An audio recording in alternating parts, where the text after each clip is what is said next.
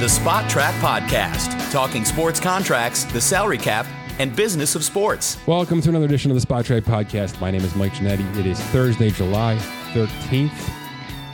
It's a quick NBA and a big NFL show today, starting with the no trade clause in the NBA or lack thereof. Uh, big discussion with Dame Lillard happening right now and the player empowerment stuff.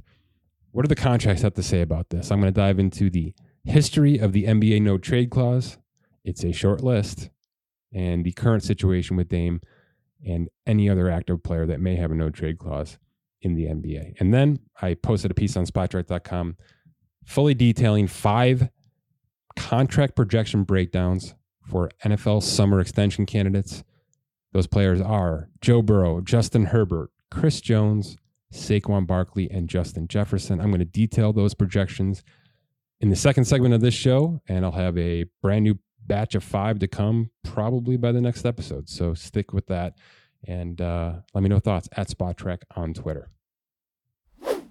With much of the NBA news surrounding Damian Lillard and his eventual exit from Portland, TBD, I thought it would be an interesting time to discuss the no trade clause in the NBA, or the lack thereof, I should say. Uh, Dame does not have one. That's a big part of this discussion right now. Because without one, he's still basically saying out loud on socials and everywhere else, Miami's my team. and uh, look, it's a player empowerment era.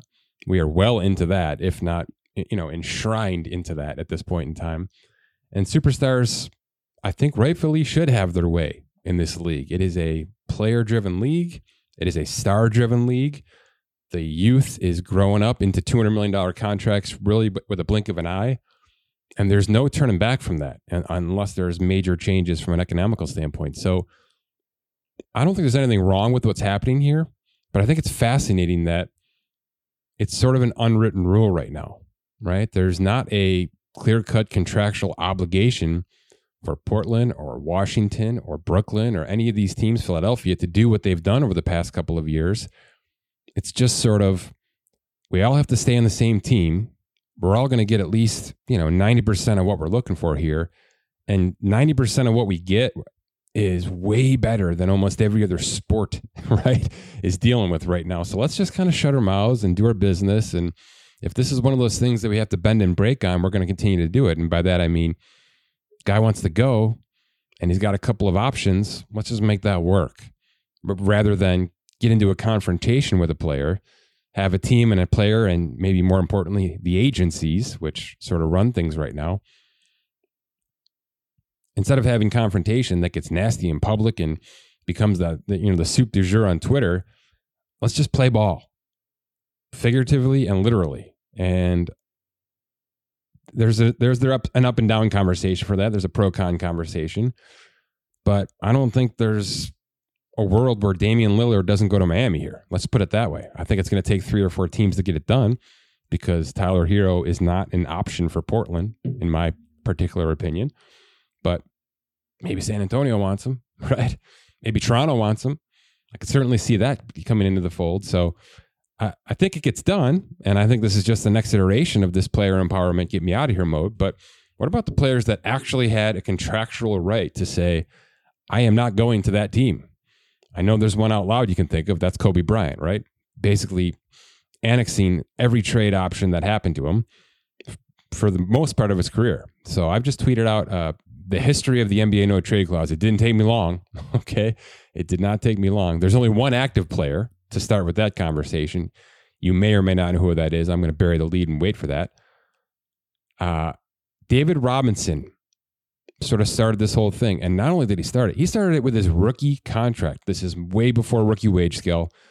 Uh, he signed like an eight year deal to, to begin his career in San Antonio. This was, you know, the rogue years of NBA rookie contracts. Players came out of college after four years, or out of the Navy after four years in his case.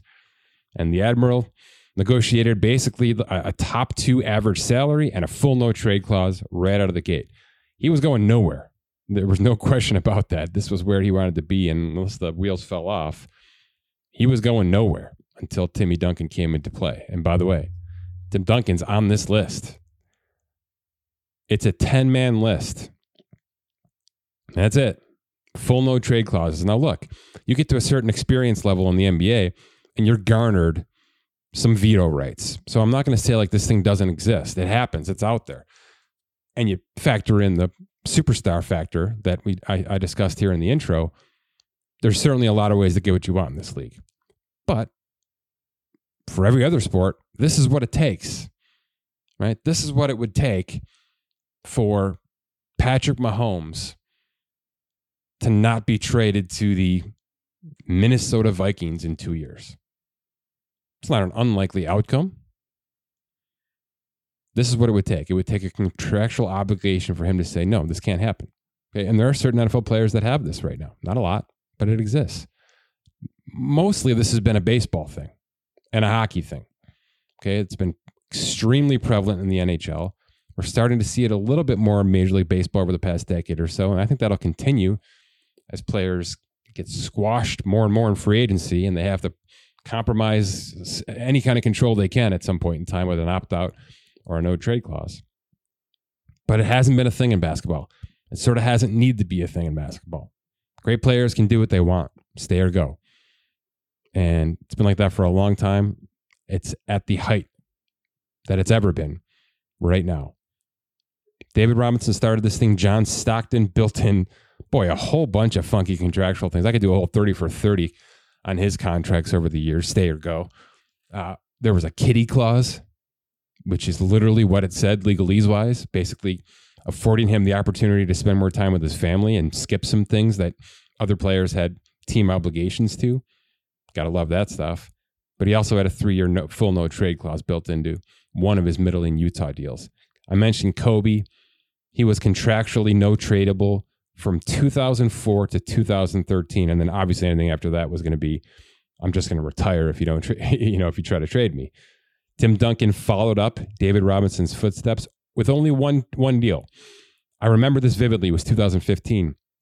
He was at the brink, right? He was kind of at the the, the close of this whole process to some degree, signing one year team friendly deals, and basically it was I could walk away from this game right now. I could sign with eight other teams right now.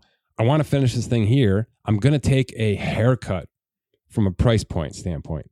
So, in order to, do, to ensure that you don't pay me a couple million dollars and then trade me in January, I'm going to make sure that I lock in myself a no trade clause. It's just good business at that point in time and well deserved by him, by the way. So, that was just a one year thing for Duncan to make sure he stayed in San Antonio no matter what. I absolutely love that. Kevin Garnett, sort of a reverse situation. Uh, got himself a no trade clause when he moved to Boston, something he didn't want to do. And then by the time he got there, realized I should have done this five years ago. Ended up utilizing that no trade to get himself back to my to Minnesota to finish his career. So I love that. Uh, got his ring, went back home, and uh, finished off a Hall of Fame career back where he started. Love that.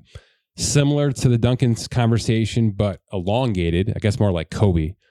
Dirk Nowitzki in Dallas from 2010 to 2016 had a contractual no trade clause. And then we start to get to some names. Dwyane Wade established one in Miami 14 and 15. Uh, pretty important time, right? Uh, important that he stayed in Miami so that the eventual big three could happen. LeBron in Cleveland in 2016 17 wanted to control his own destiny. You can certainly understand that. How about LeBron? LeBron James, right? One of the most historical athletes in the history of sports for only two seasons carried a full no trade clause. That's how kind of non existent this thing is in this league.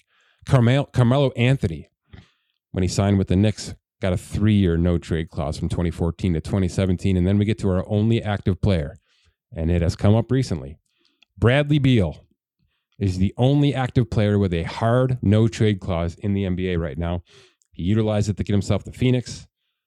It carried over with him, and it remains indefinitely through at least 2025 with a player option one year after that. That could certainly take him into 2026 as well. So uh, it's not a thing, but it doesn't have to be a thing because when Damian Lillard wakes up and says, time to go to Miami after 11 years in Portland, there's not really a lot of people out there saying, screw him, do what you got to do, Portland. Because A, it's a player driven league. B, they're gonna they're gonna make this work. All right, and that's just not being said enough.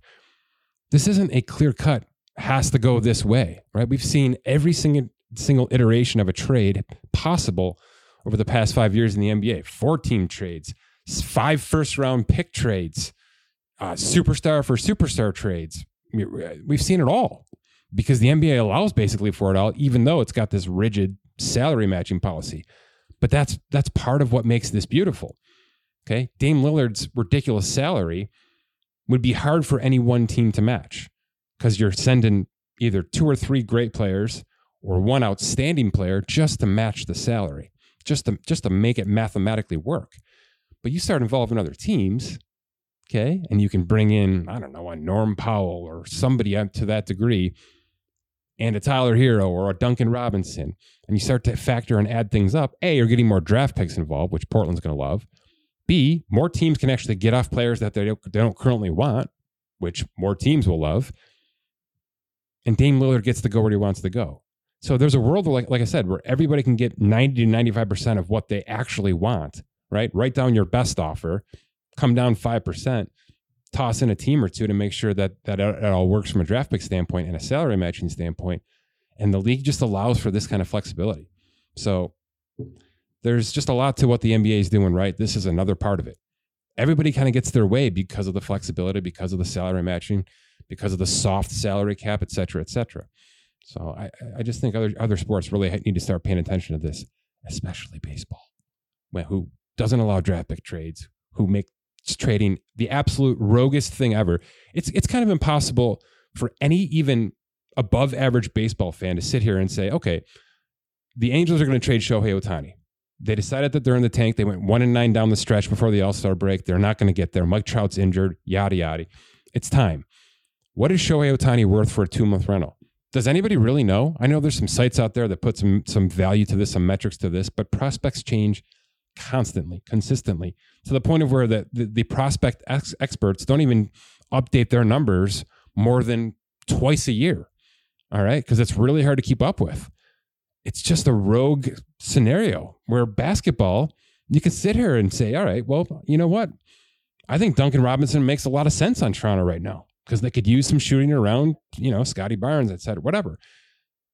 You could see it because so many NBA players, veteran players, get moved every year at the deadline in the offseason. To some degree, that's hockey as well, though there's quite a few prospect moves in hockey. But with baseball, we just don't have the connection between prospects and big league players, and we don't see enough big league players move teams. So, kind of a tangent rant, but I'm I'm patting the NBA on the back while doing this. Right? I, I think the size of the league, which helps, obviously, the financial health of the league certainly helps, and the idea that they let the they let the players run the asylum. You know, look at Doncic is going to have his the ability to do what he needs to do over the next 18 months. And if Dallas is in the tank or if Kyrie becomes Kyrie, he's going to get the hell out of there. And Mark Cuban's not going to be able to do anything about it. All right. He's going to have to get public. And he's, if, he, if he tries to get nasty and hold, put his foot down, sort of like Daryl Morey did, but even that worked out at the end with Ben Simmons. And we'll see what happens with James Harden this time around. There's really just not, there's not a precedence for owners and front offices to not allow these players to get what they want there's a lot of people out there that probably hate that. And I get it. All right. I kind of grew up in the fringe version of that, Uh, especially with the NBA, which was getting out of the Jordan era. You know, I saw the glory years, and then you had what the Sprewell years and all those kind of funky, just weird years, right? And then it transitioned, right? Kobe kind of took us out of that. LeBron certainly took us out of that. And then LeBron and Chris Paul literally single handedly sat as player representatives and changed the CBA and changed the rules and fought for the lower half and the middle class of this league financially. And now everybody's getting their own. All right. And now guys making 16 million can push their way out if they need to. It's not just the 40 million players, but, but certainly those guys get what they want. And Dame's going to be the next version of that. I'd be shocked if it was a random team. In fact, I'd be floored if it was some random team like a Minnesota or a Sacramento Okay. To me, it's Brooklyn, it's Miami. I don't know if the Knicks can get involved, but it's those teams. And Miami's certainly way at the top of that list because Dame has said it out loud. But that's how it works. It's not contractual. as we've seen here. Only 10 players have had contractual reasons to say no. Everything else just kind of works out behind the scenes with conversation, with agents, with things like that. And uh, I'm sure there's a lot of uh, you know negativity that comes with that, but for the most part, they keep things pretty positive. And Kevin Durant getting out of Brooklyn, right? None of us even saw it coming. They kept that su- su- such lock and key. And by the way, before the season started, that's exactly where Kevin Durant said he wanted to go out loud to the world. And a few months later, it happened without us even realizing it. So it's healthy, I think. It's great for the game. You know, it stinks for the fan who's wearing a jersey and doesn't have any kind of consistency with it. But that's where we go. That's how this league operates. That's how it ticks. That's why it's healthy. That's why there's so much interest in it. But, you know, for some of you out there, it's probably why the league freaking drives you bonkers because you just never know. But for transactional people like me, it's a freaking blessing. Okay, let's talk some football. I uh, I did some off season work, putting in five contract extensions, not just paragraphs.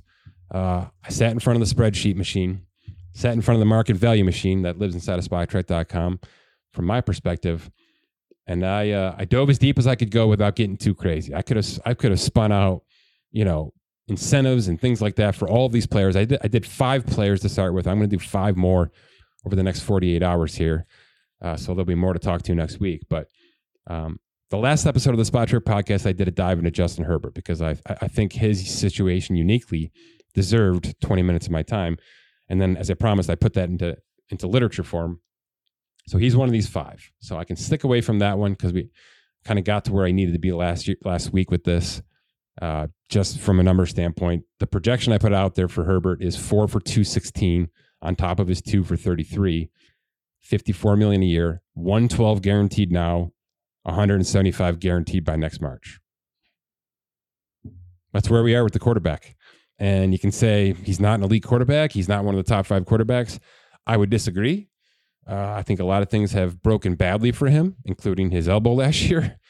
And I think this is exactly where the quarterback money has to be now, because in the blink of an eye, it's going to be five million more than this and 50 million guaranteed more than this. We're going to be over 200 million maybe in the next couple of weeks because there's four quarterbacks right now who need a contract.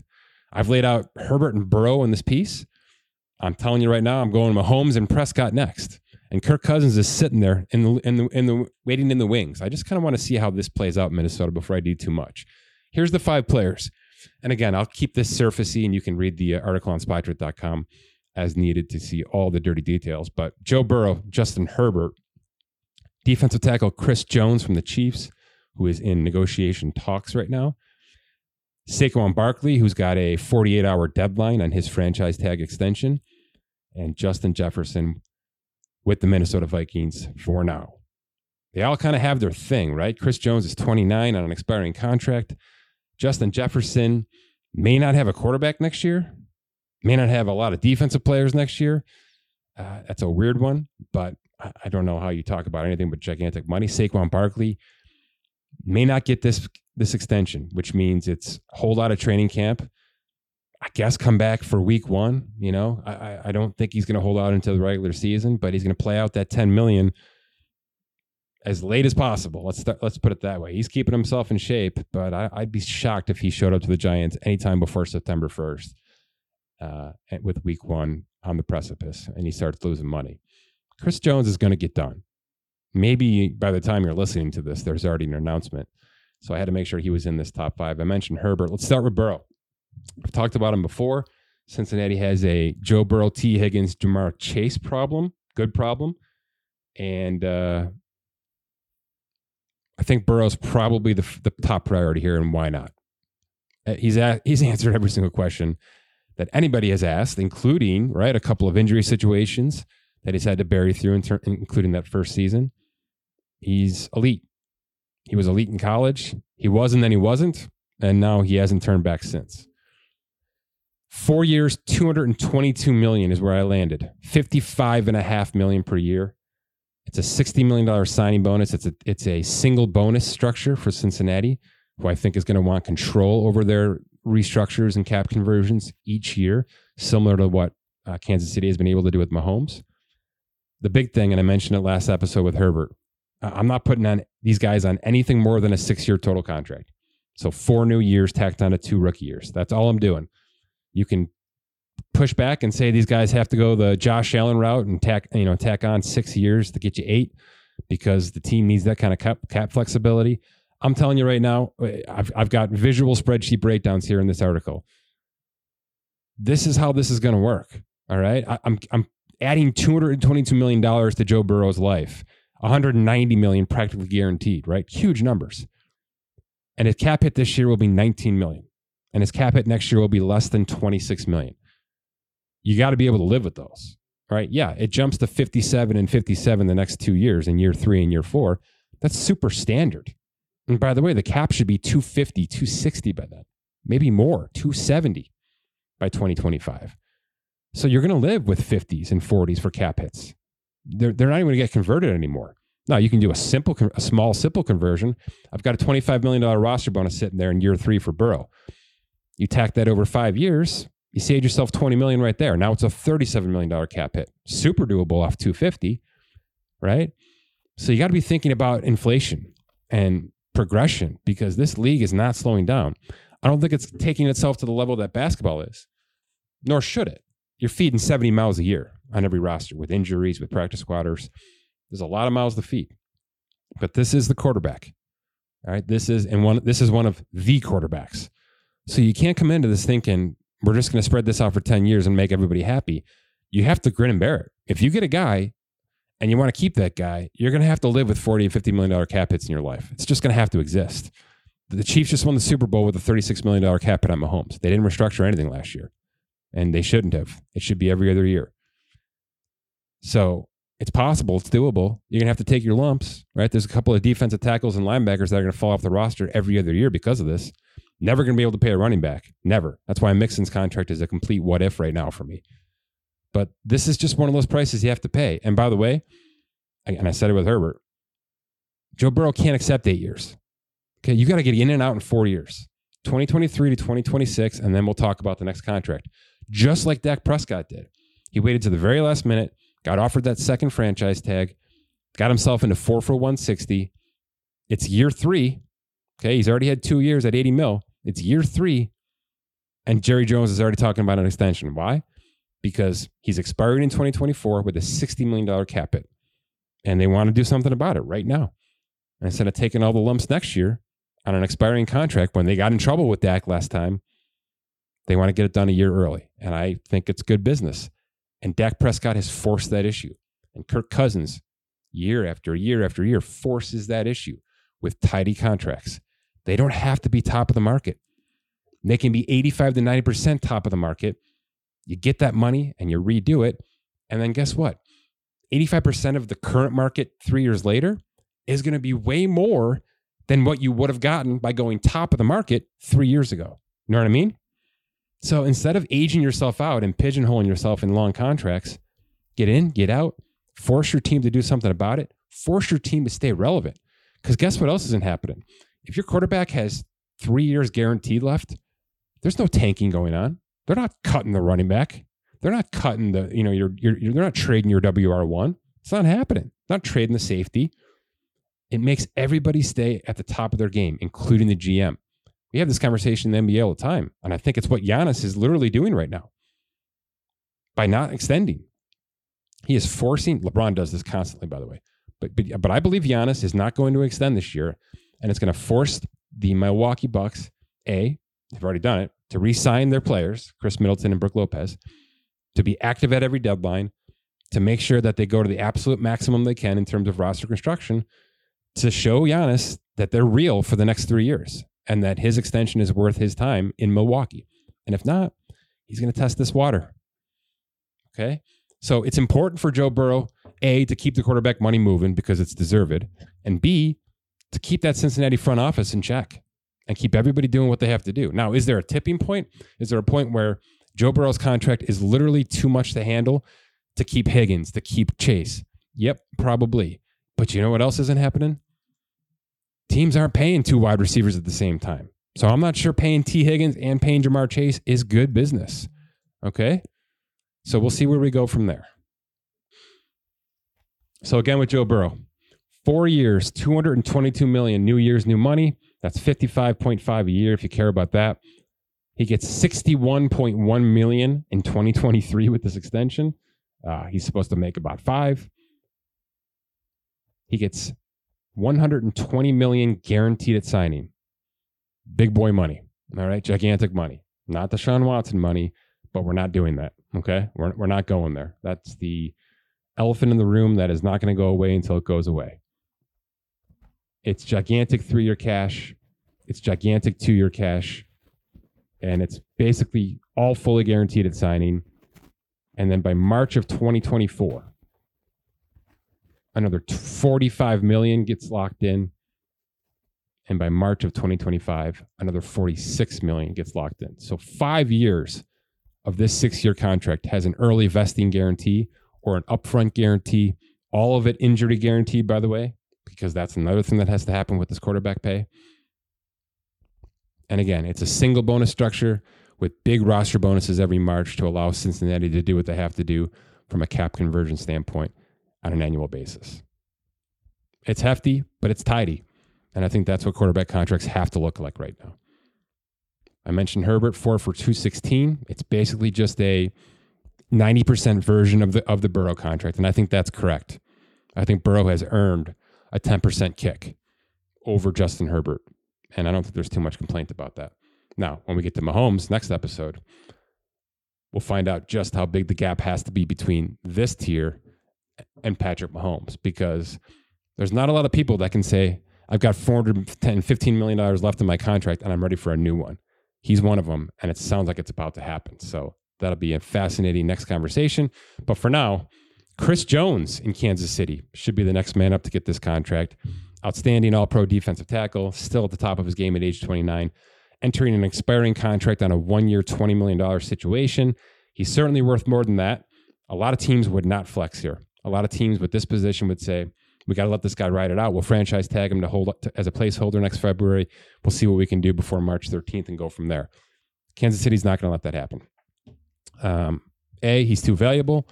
B, they can lower his cap hit and maybe squeeze DeAndre Hopkins into this conversation right now. I think that's something that's fringe possible. But lowering his cap hit of 28 and change right now makes sense. Uh, they don't want to just do a cap conversion. They want to get him on the books for 2024 and five. That's what I've done here. It's a three year, $93 million extension, 54 and a half guaranteed at signing, 81.5 practically guaranteed. Both those numbers, including the 31 million average salary, are just a tick under what Aaron Donald did with the Los Angeles Rams before pretending to retire. okay. So I think there's a world where Jones leaps over Aaron Donald's numbers. I'm sure there's some experts out there reporting that that could happen right now. I just don't think it needs to happen. Okay. I mean, the three year cash year is pretty damn good. 82 and a half million over three years for a 29 year old defensive tackle who can certainly get to the quarterback and, and make, you know, impact elsewhere. But that three year adjusted AAV is 20, almost 28 million. Okay. So he's, he's making more per year than he is right now in his one year contract. And what else matters? You know, he's getting the raise he deserves. I don't think you have to necessarily go all the way up past the 32 million per year mark, you know, into the 90s in terms of guarantees. It's just going to be a situation where, you know, if he plays this thing out, we're talking about 100 million plus over the next four seasons, age 32. And then he goes, probably rides off into the sunset at that point or signs a couple of one year deals and Ndamukong Suh style, style and then walks away at that point in time. So, uh, drops the cap 15 million for Kansas City this year. There's 30 million dollar plus cap hits every year for the following three, but roster bonuses like they like to do with Mahomes and all their big contracts, so they can convert as needed and go from there. Um, this one seems like a no brainer. And if you tell me this gets the three for 100, I'm not going to laugh at it. If you tell me this ends up being three for 90, that's probably fair value. And those are the kind of deals Kansas City keeps getting. So I might be overreaching just a tad here because of the player and and not so much where the team situation is. But, you know, outside of Mahomes, are they really paying that much? Right? They brought in a right tackle on a hefty on a hefty contract. They didn't sign their left tackle, right? So they kind of traded off there a little bit. I, th- I think they could stand to, to wiggle a little bit with Chris Jones, who has done them well for quite a few seasons now in Kansas City. Let's get to Saquon. This one's really complicated, right? This is the running back extension with a franchise tag to boot. I don't think Tony Pollard gets done. I don't think Josh Jacobs gets done. They're both in the conversation though over the next 48 hours, and maybe something surprises us. J- Jerry Jones certainly has shown that he loves to pay running backs. The Giants don't need to pay Saquon Barkley right now. Like I said, I don't think he's going to walk away and stay away from week from week one, even if he misses everything else about you know leading up to week one. I think 10 million is fair.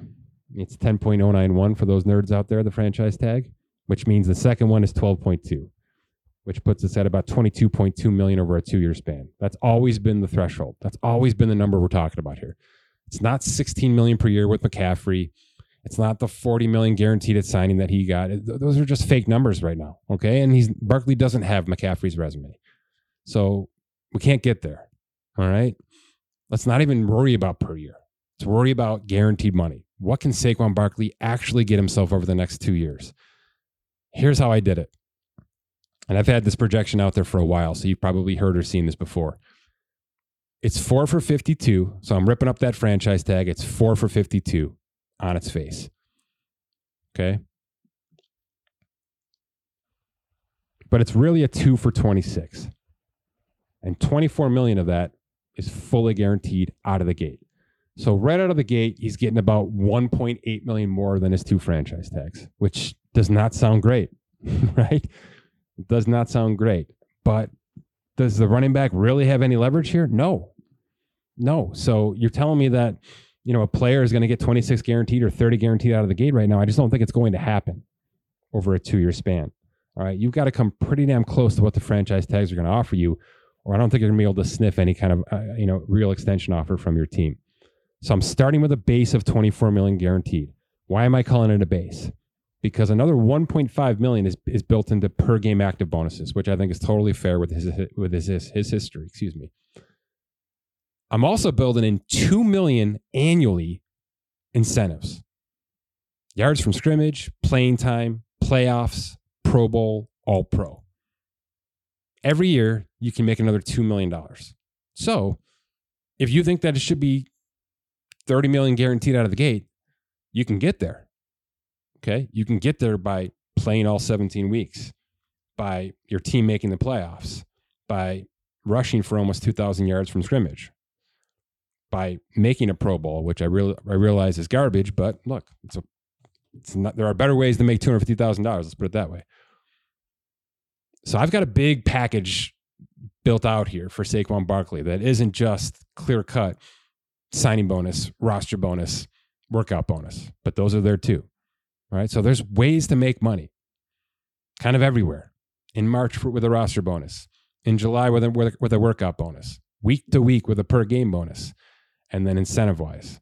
I don't think there's any other way around this. This is how the running back contract is going to have to look.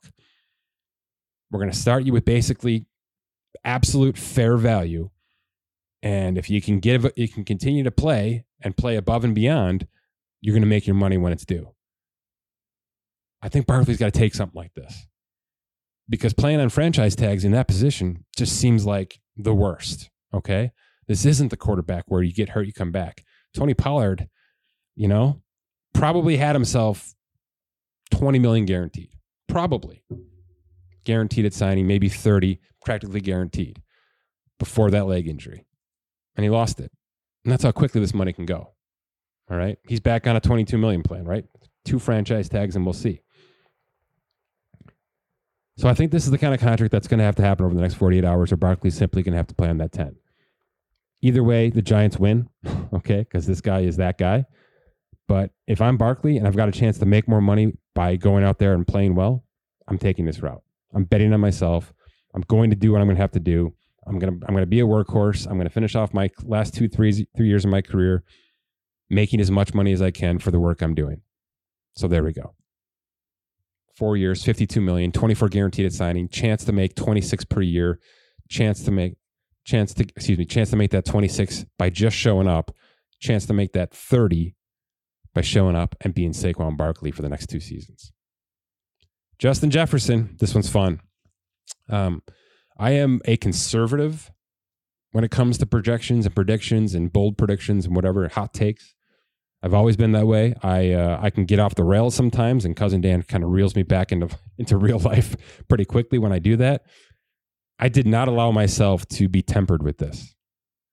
Justin Jefferson's numbers speak for themselves. Okay, there's no mathematical equation that needs to change that. There's no there, there's there's nobody that should be sitting here trying to poke holes in who Justin Jefferson is, especially if 60% of the world doesn't think Kirk Cousins is a great quarterback, right? Doesn't that make him even more impressive, right? What about the conversation of what if he had Josh Allen or what if he had Jalen Hurts or what if he had Justin Herbert? A, we might find out because I think Justin Jefferson being traded over the next two years is not crazy based on how I read the Minnesota roster. But let's just assume he's staying.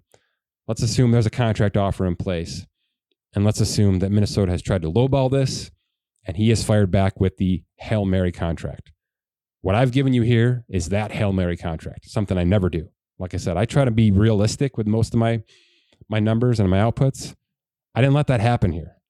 Okay? Every single thing about this contract is as big as huge as humanly possible. It is the number one metric for wide receivers all time, and there's really no way around that.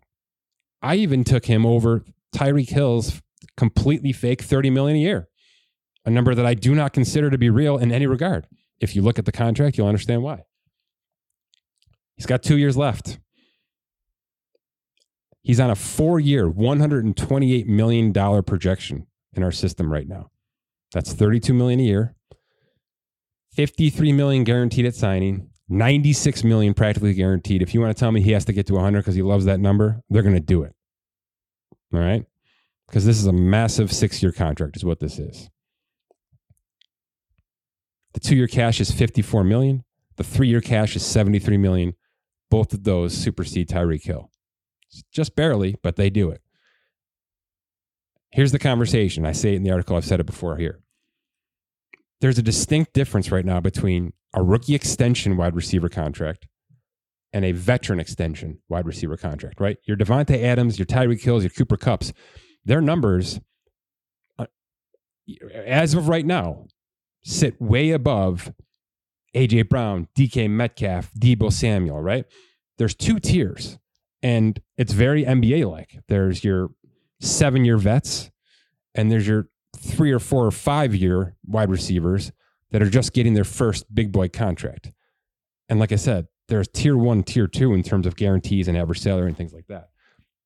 I'm taking Justin Jefferson away from that structure and just placing him at the top of every list with every metric 32 million a year 53 million guaranteed at signing 96 million practically guaranteed two year cash of 54 three year cash of 73 all the bells and whistles.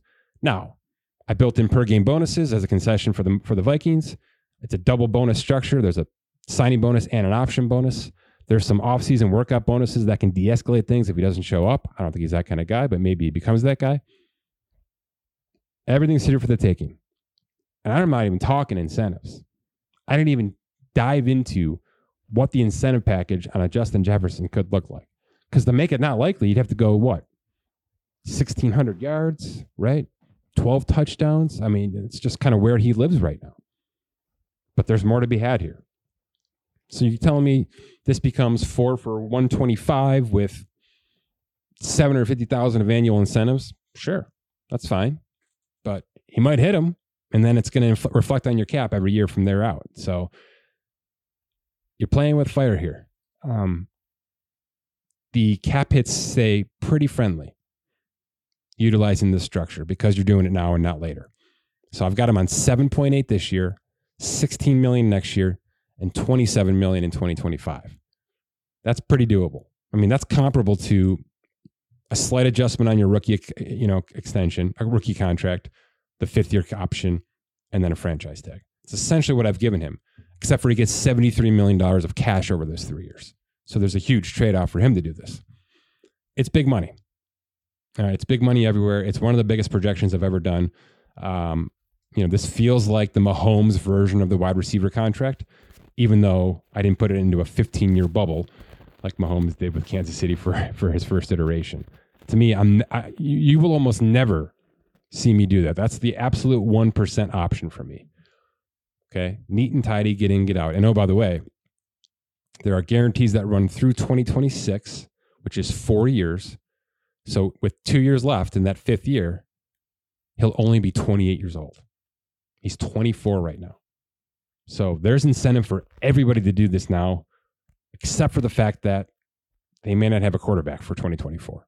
So does that put him pause in Justin Jefferson's camp? Is that putting pause in Minnesota's camp?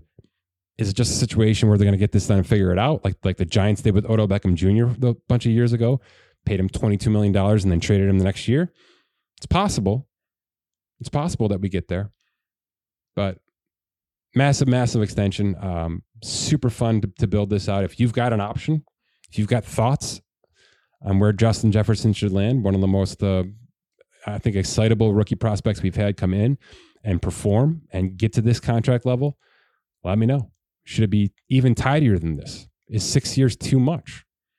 Should he be getting in out like Chris Godwin, Mike Williams, three or sixty million, something along those lines, but cap, you know, cap adjusted now? Possibly. Should he wait?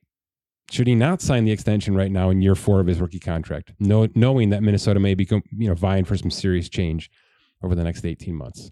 A lot of factors had that conversation with, about Herbert, right? I mean, and the change that might happen around him next offseason.